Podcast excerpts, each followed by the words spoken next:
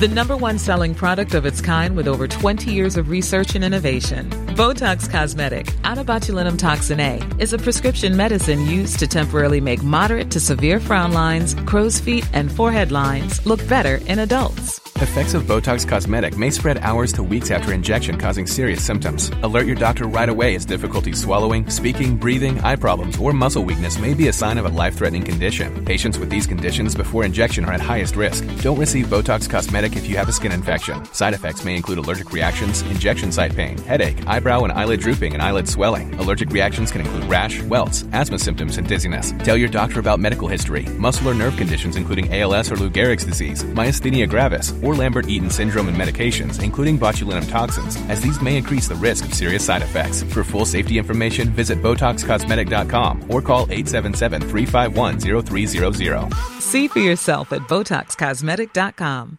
Hey, I'm Ryan Reynolds. At Mint Mobile, we like to do the opposite of what Big Wireless does. They charge you a lot, we charge you a little. So naturally, when they announced they'd be raising their prices due to inflation, we decided to deflate our prices due to not hating you. That's right. We're cutting the price of Mint Unlimited from $30 a month to just $15 a month. Give it a try at mintmobile.com slash switch. $45 upfront for three months plus taxes and fees. Promo rate for new customers for limited time. Unlimited more than 40 gigabytes per month. Slows. Full terms at mintmobile.com.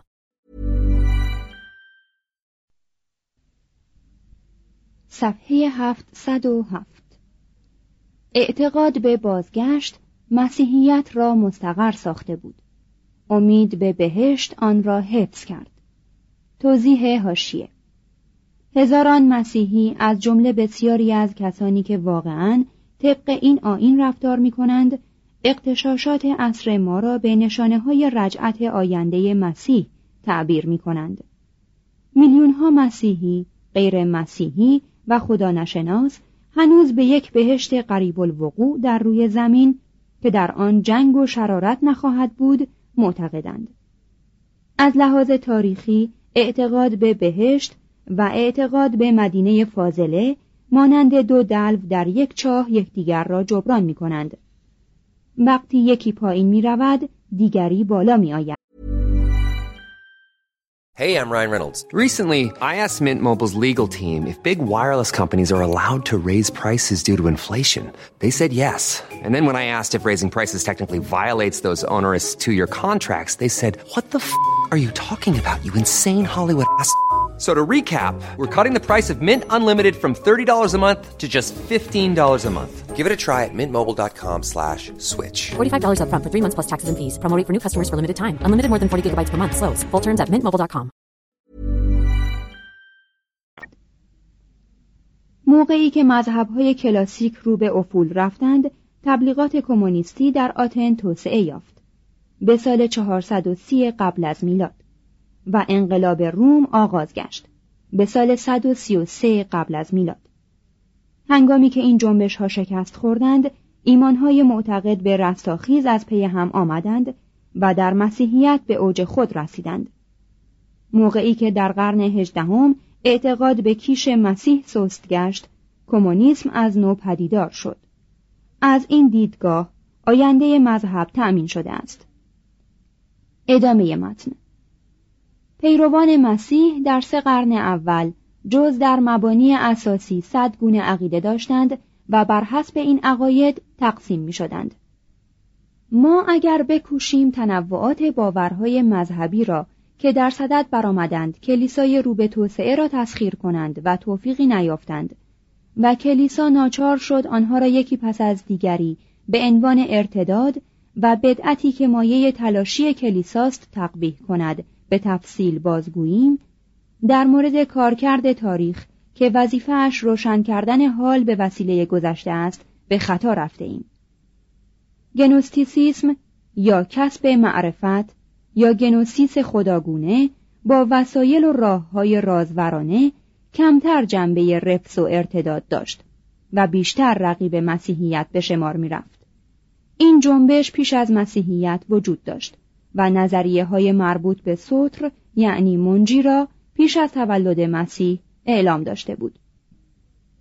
شمعون جادوگر سامری که پتروس او را به سبب خرید و فروش اسرار روحانی ترد کرد احتمالا مصنف توضیح کبیر بود که انبوهی از تصورات شرقی را پیرامون مراحل پیچیده ارتقای ذهن انسان به درک الهی همه اشیا گرد آورده بود در اسکندریه سنن اورفئوسی نوفیساغورسی و نوافلاتونی با آمیخته شدن با فلسفه لوگوس فیلن باسیلیدیس در حدود سال 117 والنتینوس در حدود سال 160 و عدهای دیگر را برانگیخت که نظامهای وسیعی از تجلیات الهی و آیونهای تجسم یافته را تشکیل بدهند.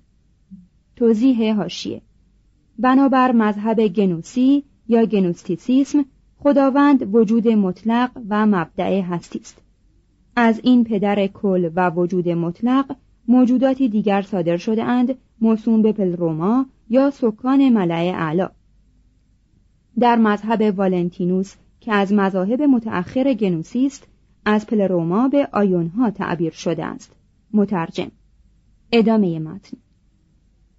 ابن دیسان یا باردسانس در اودسا با توصیف این آیونها به نصر و نظم زبان ادبی سوریانی را به وجود آورد. حدود سال دویست. در گل مارکوس گنوسی پیشنهاد کرد که برای زنان اسرار فرشته های نگهبانشان را فاش سازند چیزهایی که افشا می نمود تملقامیز و مورد پسند زنان بود و در عوض پاداش آنها را قبول داشت. بزرگترین رافزی و بدعتگذار روزگار باستان خود کاملا گنوسی نبود بلکه تحت تأثیر اساتیر آن قرار داشت در حدود سال 140 مارکیون جوان متمولی از اهالی سینوپه به قصد تکمیل کار بولس در جدا کردن مسیحیت از آین یهود به روم آمد. مارکیون می گفت که مسیح انجیل ها پدر خود را خدایی نوازشگر، بخشایشگر و مهربان وصف کرده است. ولی یهوه عهد قدیم خدایی است خشن با عدالتی بینرمش و خدای ستم و جنگ. این یهوه نمی‌تواند پدر مسیح نرم خوب باشد مارکیون می گفت که کدام خدا تمام بشر را به جرم خوردن یک سیب یا به جرم میل به آشنایی با یک زن یا دوست داشتن او ممکن است به تیر بختی محکوم کند. یهوه وجود دارد و آفریننده جهان است. ولی اوست که گوشت و استخوان بشر را از ماده درست کرده است و از این رو روح انسان در کالبد بدی زندانی مانده است. برای رهانیدن او خدایی بزرگتر پسر خود را به زمین فرستاد. مسیح ظهور کرد در حالی که سی سال داشت. و در کالبدی شبه آسا و غیر واقعی بود و با مرگ خود برای نیکان امتیاز رستاخیزی صرفا معنوی تأمین کرد. مارکیون می گفت که نیکان کسانی هستند که به پیروی از بولس از شریعت یهود دست می‌کشند کتاب مقدس عبری را رد می کنند ازدواج و لذات جسمانی را حقیر می شمارند و با زهد شدید بر جسم غلبه مییابند. مارکیون برای ترویج نظرات خود عهد جدیدی مرکب از انجیل لوقا و نامه های بولس منتشر ساخت. کلیسا او را تکفیر کرد و مبلغ هنگفتی را که موقع آمدن به روم به کلیسا تقدیم کرده بود به او پس داد. در همان حال که فرقه های گنوسی و پیروان مارکیون به سرعت در خاور و باختر توسعه میافتند یک بدعتگذار جدید در موسیا ظهور کرد. در حدود سال 156 مونتانوس دنیا پرستی روزافسون مسیحیان و خودکامگی اسقفها را در کلیسا تقبیح کرد. خواستار بازگشت به سادگی و زهد مسیحیان نخستین و همچنین استقرار مجدد حق غیبگویی یا گفتار الهام شده برای اعضای محافل مذهبی شد. دو زن به نامهای پریسکیلا و ماکسیمیلا مسهور سخنان او شدند. به حال نشعه مذهبی افتادند و سخنانشان بخش زنده این فرقه شد. خود مونتانوس با حالت خلسه ای چنان شیوا غیب گویی می کرد که شاگردان فریگیایی او با همان شور و شوق مذهبی که زمانی دیونوسوس را به وجود آورده بود به او به عنوان فارقلیت موعود حضرت مسیح درود فرستادند وی مژده می‌داد که ملکوت آسمان نزدیک است و اورشلیم جدید مذکور در کتاب مکاشفه به زودی از آسمان در دشتی نزدیک فرود می آید. به اندازه ای اشخاص را به آن محل معین جلب کرد که چند شهر از سکنه خالی شد. مانند روزهای نخستین مسیحیت، ازدواج و دودمان دستخوش قفلت گشت. اموال اشتراکی شد و یک زهد سخت و خشک نفوس را مضطربانه برای مسیح آماده ساخت. هنگامی که در حدود سال 190 پروکنسول رومی آنتونیوس در آسیای صغیر به آزار مسیحیان پرداخت صدها هوادار مونتانوس که با هدت و حرارت طالب بهشت بودند در برابر مقر آنتونیوس اجتماع کردند و خواستار شهادت شدند. آنتونیوس جایی برای زندانی کردن این همه آدم نیافت. برخی را اعدام کرد ولی اکثرشان را با این سخنان روانه کرد. ای مخلوق تیره وقت اگر خواستار مرگ هستی مگر تناب و پرتگاه وجود ندارد. کلیسا آین مونتانوس را به عنوان الهاد ترد کرد. و در قرن ششم یوسیتینیانوس فرمان از میان بردن این فرقه را داد. عدهای از هواخواهان این آین در کلیساهایشان جمع شدند. آنها را آتش زدند و خود در آنجا زنده سوختند.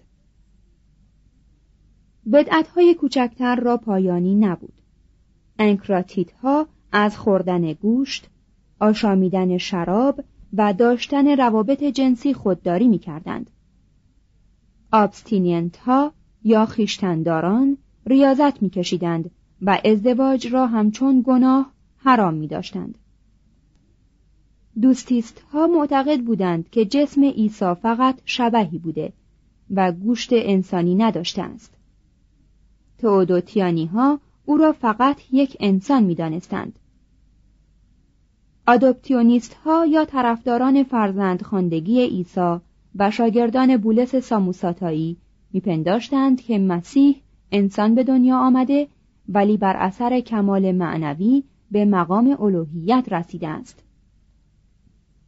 مدالیست ها پیروان سابلیوس و هواخواهان مونارکیانیسم در اب و ابن یک شخص می‌دیدند.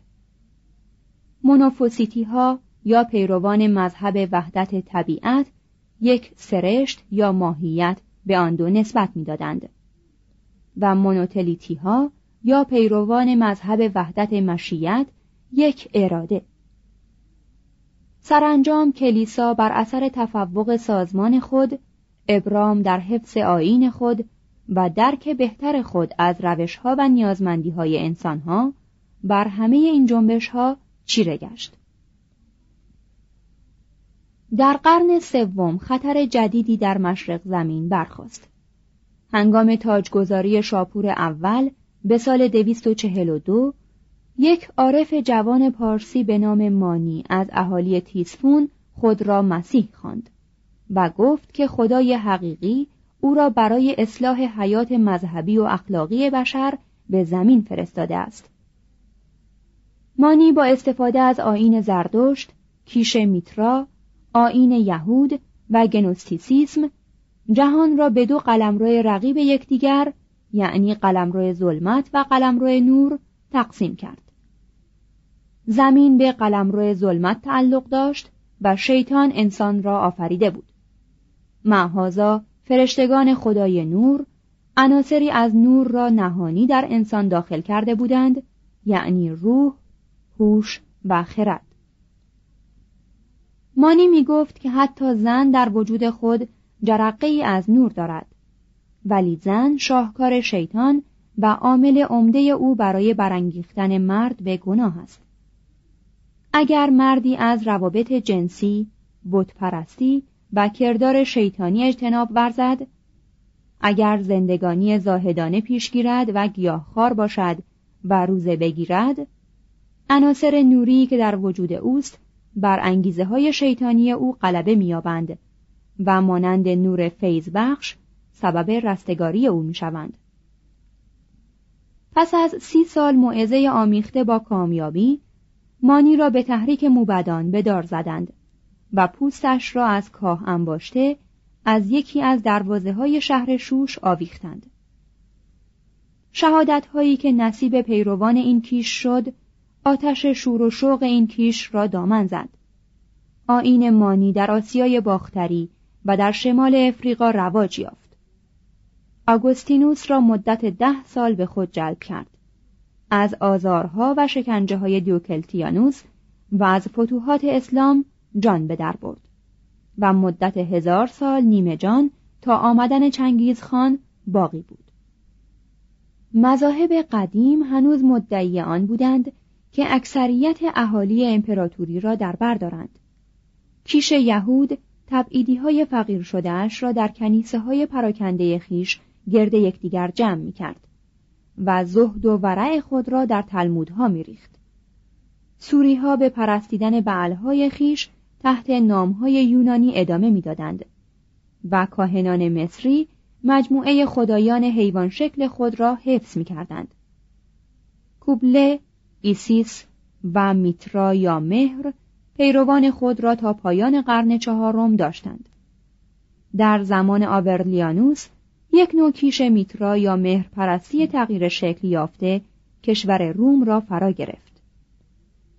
با نظر و نیازهایی به خدایان کلاسیک در معبدها هنوز محرمان به اسرار و داوطلبان به الوسیس می رفتند و در سراسر امپراتوری شارمندان مشتاق مراسم پرستش امپراتور را به جا می آوردند. ولی کیش های کلاسیک از توان افتاده بودند. این کیش ها دیگر جز به طور جست و گریخته آن اخلاص پرحرارتی را که مایه زنده بودن یک مذهب است بر نمی انگیخت. نه اینکه یونانیان و رومیان این کیش ها را که سابقا آن اندازه محبوب آنان و آنقدر آمیخته به زهد بود رها کرده باشند بلکه آنان شوق به زندگی را از کف داده بودند و با محدود ساختن خانواده های خود به حد افراد با سقوط در فرسودگی جسمانی و با تحمل جنگ های خانمان برانداز به اندازه از عدهشان کاسته شده بود که معابد آنان پرورش دهندگان خود را به موازات نابود شدن کشتزارها از دست می‌دادند. در حدود سال 178 هنگامی که مارکوس آورلیوس با مارکومانها در کنار دانوب می جنگید، مذهب مشرکان برای دفاع از خود در برابر مسیحیت کوششی نیرومندانه کرد. در این باره جز از طریق اثر اوریگنس به نام برزد کلسوس و نقل قولهایی که از کتاب کلمه راستین کلسوس در آن آمده است اطلاعی در دست نداریم. این کلسوس ثانی که از او سخن است بیشتر یک نجیبزاده دنیوی بود تا فیلسوفی صاحب نظر. وی احساس می کرد که تمدنی که از آن برخوردار است به کیش دیرین روم وابسته است و بدین جهت تصمیم گرفت که با حمله به مذهب مسیح که در آن هنگام بزرگترین دشمن آن بود از کیش روم دفاع کند. مذهب جدید را چنان مطالعه کرد که اوریگنس عالم از فضل و دانش او مبهوت شد. کلسوس به باورپذیر بودن نوشته های مقدس به خصلت یهوه به اهمیت معجزات مسیح و به تناقض مرگ مسیح با مقام الوهیت قادر بر همه چیز او میتاخت. او اعتقاد آین مسیح را به اشتعال نهایی جهان به واپسین داوری و به رستاخیز جسمانی مسخره می‌کرد. صفیحانه است اگر فرض کنیم که هنگامی که خدا مانند یک آشپز آتش را خواهد افروخت تمام بشریت جز مسیحیان برشته خواهند شد. نه فقط کسانی که آن زمان زنده خواهند بود بلکه همچنین کسانی که دیر زمانی است مردند با همان جسمی که سابقا داشتند از زمین برخواهند خواست. واقعا این امید کرم هاست. تنها ابلهان نادانان و بیشعوران از جمله بردگان زنان و کودکان هستند که مسیحیان می توانند متقاعدشان سازند. تنها پنبه زنها، پین دوزها، قصاران، بیسوادترین مردم جهان و مبتزلترین اشخاص هر کس که گنهکار باشد یا دیوانه ای که خدایان او را به حال خود رها کرده باشند. کلسوس از توسعه مسیحیت و از خصومت تحقیر آمیز آن نسبت به مشرکان و خدمت نظام و دولت وحشت داشت. اگر اهالی امپراتوری در فلسفه چنین صلح طلب فرو روند چگونه ممکن است در برابر بربرهایی که به مرزهایشان میتازند خود را حفظ کنند؟ چنین میاندیشید که یک فرد نیک کشور باید مطابق مذهب میهن و زمان خود رفتار کند. بی آنکه از قسمتهای نامعقول آن که اهمیت چندانی ندارد علنا انتقاد نماید. آنچه مهم است ایمان وحدت بخش متکی بر خصلت معنوی و صداقت میهن پرستانه است. آنگاه دشنامهایی را که به عیسوی داده بود فراموش می کند و آنها را به بازگشت به سوی خدایان دیرین به پرستیدن نبوغ امپراتور که حافظ ملک است و به شرکت در دفاع از کشور به خطر افتاده فرا می‌خواند. هیچ کس جدا به او توجه نکرد. در ادبیات مشرکان ذکری از وی نشده است. اگر اوریگنس به رد کردن افکار او نپرداخته بود به تاق نسیان سپرده شده بود. قسطنطین با هوشتر از کلسوس بود و تشخیص داد که آین مرده قادر به نجات روم نیست. صفحه 711 3. فلوتین از این گذشته کلسوس بیرون از جو زمان خود میزیست او از مردم می‌خواست که روش شکاکان نجیبزاده را پیش گیرند حالان که آنها می‌خواستند از جامعه ای که عده چنان کثیری از آنان را به بردگی محکوم کرده بود به یک دنیای رازوری پناه برند که هر بشری را خدا می ساخت. آگاهی بر نیروهای فراحسی که شالوده مذهب است در کل در حال غلبه بر مادهگرایی و جبریت اصری سرفرازتر بود. فلسفه نیز آن تفسیر از تجربه حسی را که در قلمرو علم است رها می کرد و همه خود را مصروف مطالعه دنیایی نامرئی میگردانید نو فیساغورسیان و نو افلاتونیان نظریه تناسخ فیساغورس و افکار افلاتونی درباره مسل الهی را به صورت زهدی بست دادند که هدفش هدت بخشیدن به درک روحی از راه تضعیف حواس جسمانی و صعود مجدد از طریق تزکیه نفس از مدارجی بود که روح از آنها تنزل کرده تا در وجود انسان حلول کند. فلوتین این تئوزوفی رازورانه را به اوج ارتقا رسانید. وی که در سال 203 در لوکوپولیس به دنیا آمده بود از قبطیان مصر به شمار می رفت که نام رومی و تربیت یونانی داشت. 28 ساله بود که به فلسفه پرداخت. بی آنکه ارضا گردد از نزد استادی به نزد استادی دیگر رفت تا اینکه سرانجام در اسکندریه مردی را که میجست یافت. این شخص آمونیوس ساکاس بود که از آین مسیح دست کشیده به کیش مشرکان گرویده بود و میل داشت مسیحیت و فلسفه افلاتون را با هم سازش دهد همان گونه که بعدا شاگردش اوریگنس این کار را کرد. فلوتین پس از آنکه مدت ده سال نزد آمونیوس به تحصیل پرداخت در لشکری که آماده رفتن به ایران بود داخل خدمت شد. به امید اینکه مستقیما با حکمت موبدان و برهمنان آشنا شود. به بین النهرین رسید و از آنجا دوباره به انتاکیه بازگشت.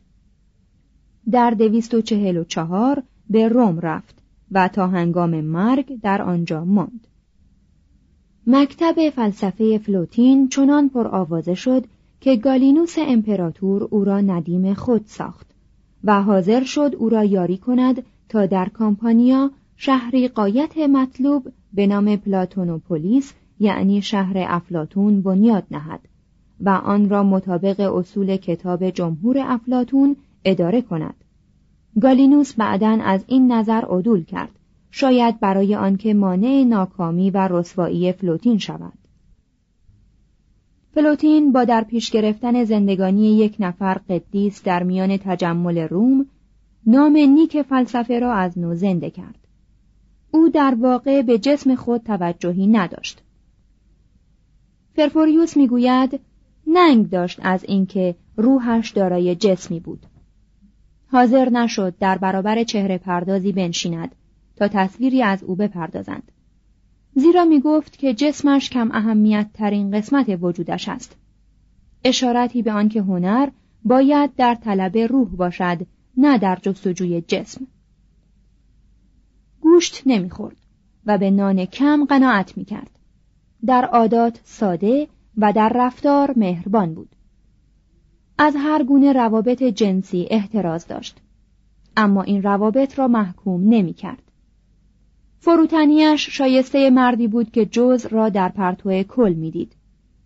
هنگامی که اوریگنس در جلسه درس او حاضر شد، استاد سرخ گشت و خواست که درس را پایان دهد و گفت وقتی که متکلم می‌بیند چیزی ندارد که شنوندگان از او یاد بگیرند قوت تب از او سلب می شود سخن پرداز شیوایی نبود ولی خلوص نیتش در وقف به موضوع و صداقت مطلقش کمبود فن سخنوری را جبران می کرد.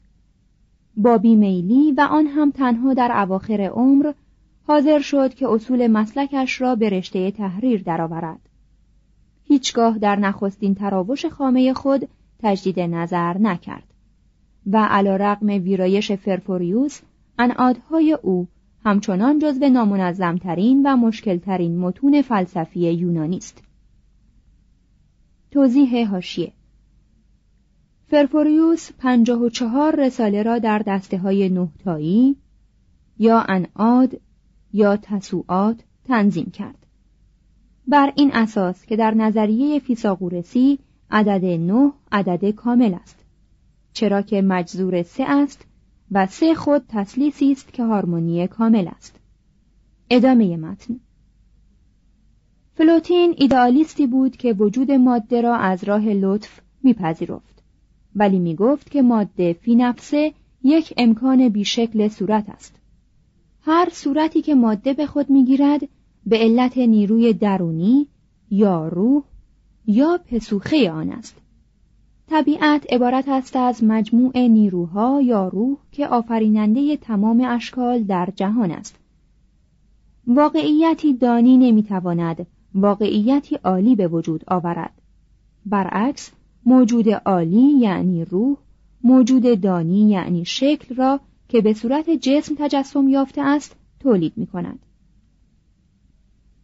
رشد یک فرد انسانی از مراحل اولیه پیدایی در رحم مادر تشکیل تدریجی اعضا و جواره و بالاخره در آمدن به صورت موجودی بالغ کار پسوخه یا اصل حیاتی است که در نهاد اوست.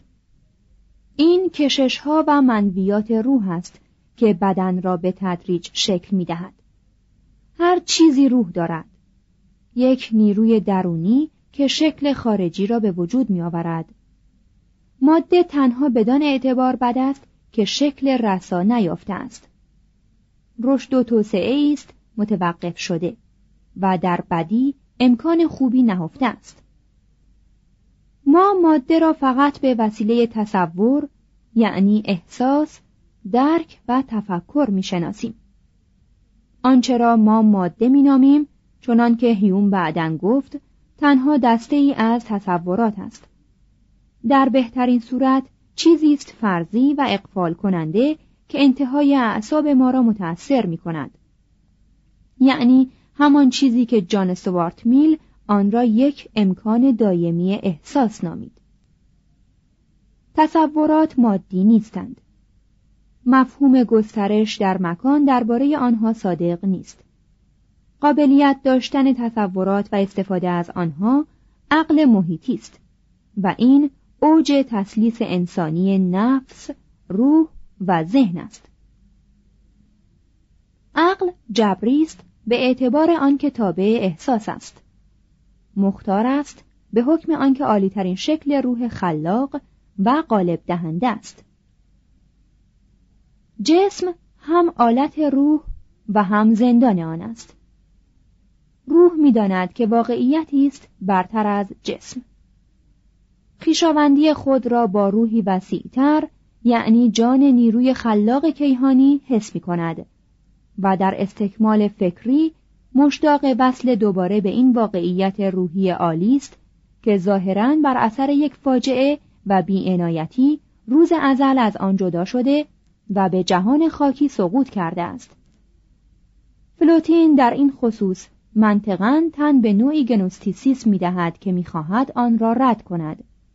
و نزول روح را از مراتب مختلف آسمان تا حلول به جسم انسانی وصف می کند.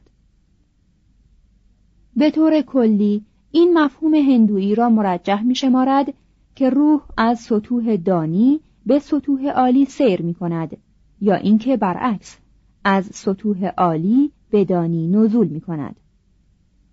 این سیر سعودی یا نزولی که همان اشکال مختلف زندگی است طبق فضایل یا رضایل روح در هر تناسخی صورت می‌گیرد. فلوتین گاهی از راه خوشطبعی خود را فیساغورسی نشان می‌دهد و می‌گوید کسانی که موسیقی را زیاده از حد دوست داشتهاند در تناسخ بعدی به صورت مرغان نقم سرا و فیلسوفانی که زیاده از حد به تفکر می‌پردازند به صورت ها در خواهند آمد. روح هرچه بیشتر رشد یافته باشد با پیگیری بیشتر جویای اصل یزدانی خیش است. همانند طفلی است که از پدر و مادر خود دور مانده یا سرگشته ای که خواستار بازگشت به خانه خود است.